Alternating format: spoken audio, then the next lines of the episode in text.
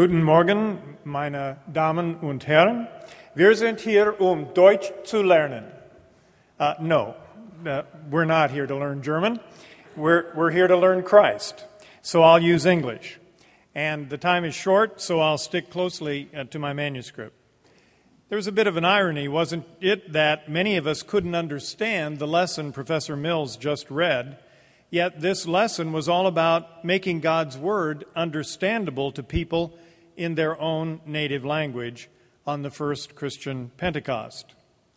You know, there are super religious people who think you have to work at getting near to God, so you better learn Arabic if you want to really read the Quran. You better learn Hebrew if you really want to read the Old Testament. You better learn German if you really want to learn the New Testament. No, it wasn't German, right? It's Greek. I think that's what our professors say.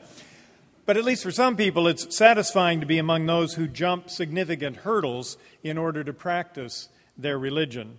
But God has no use for the pride that claims that people are cl- chosen and close to God because they work so much harder than others at their religion.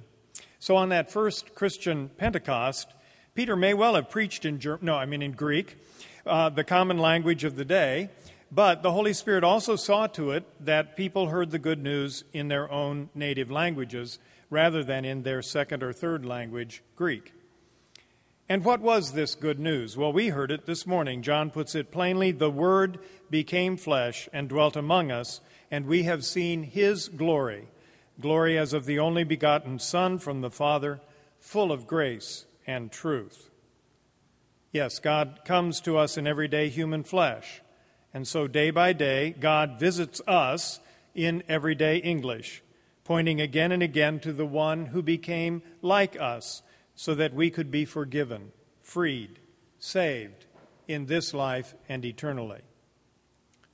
And this is a bit of a reason to celebrate German heritage and German language and literature, because there are a couple interesting moments in German history where opposition to the pride that wants to make people jump hurdles to get close to God uh, emerges in interesting ways. Uh, you may remember that in various times and places in the church's life, there were leaders who wanted people not to have the Bible in their own language and rather tried to keep a monopoly on the Bible for just the leadership. But already 1,200 years ago, in Germany, there were wise Christians who went against this prideful practice. They're not alone, but they're an interesting example a Christian king named Louis the Pious in Saxony, in the heart of Germany, back in about AD 830, commissioned a gifted Saxon poet to put the story of our Savior into the language of the Saxon people. I don't have time to tell you about the old Saxon Heliand, the story of the Savior, but it's a wonderful epic poem in the language and idiom of ordinary people of that time. Now, many of you know that thorough reform of the church began 700 years later in the same German Saxon homeland with a pastor named Martin Luther. He was plenty smart, but he understood that God comes closest to us in simple ways right where we are. So he brought the Bible out of the Hebrew and Greek into the ordinary language of the Germans of his day. There's interesting evidence, in fact, that Luther knew the Old Saxon Heliand and that it influenced his own translation work. And of course, many other reformers shared Luther's understanding, and the Bible soon appeared in French and English and all the languages of the peoples. Well, this is wonderful. We have been blessed with the gift of God's Word in our own native language. But there's a danger here. In our pride, we all too easily begin to despise things that seem too simple and ordinary. Think about it. We have the outrageous effrontery to say to God, Look, God, you claim to come to me in ordinary English, in ordinary water, in ordinary bread and wine.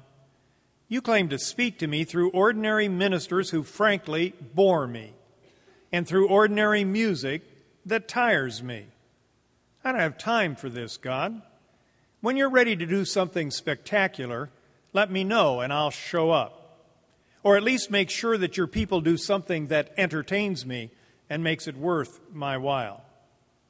But frankly, I've got lectures to plan, homework to do, parties to attend, so I'll pass on your ordinary Sunday worship and your daily word and prayers.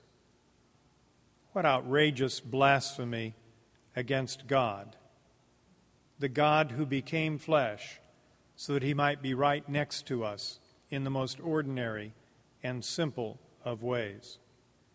He's come as a real human, in ordinary language, through all too ordinary churches. And we have the effrontery to say, no thanks, I haven't got the time or the patience. We hear it already in John's Gospel. Jesus came to his own, and his own people did not receive him. That's what our pride does. Yet, and this is the beautiful good news, God patiently calls us back to his ordinary ways. And so, for whatever reason, here each of us is today. And God is today coming to you and to me with the good news of Jesus. And John's Gospel says, To all who do receive him, who believe in his name, well, they're the children of God. Despite our pride, God keeps coming to us, and we can turn to Him, receive His gifts. We can listen. We can grow in faith.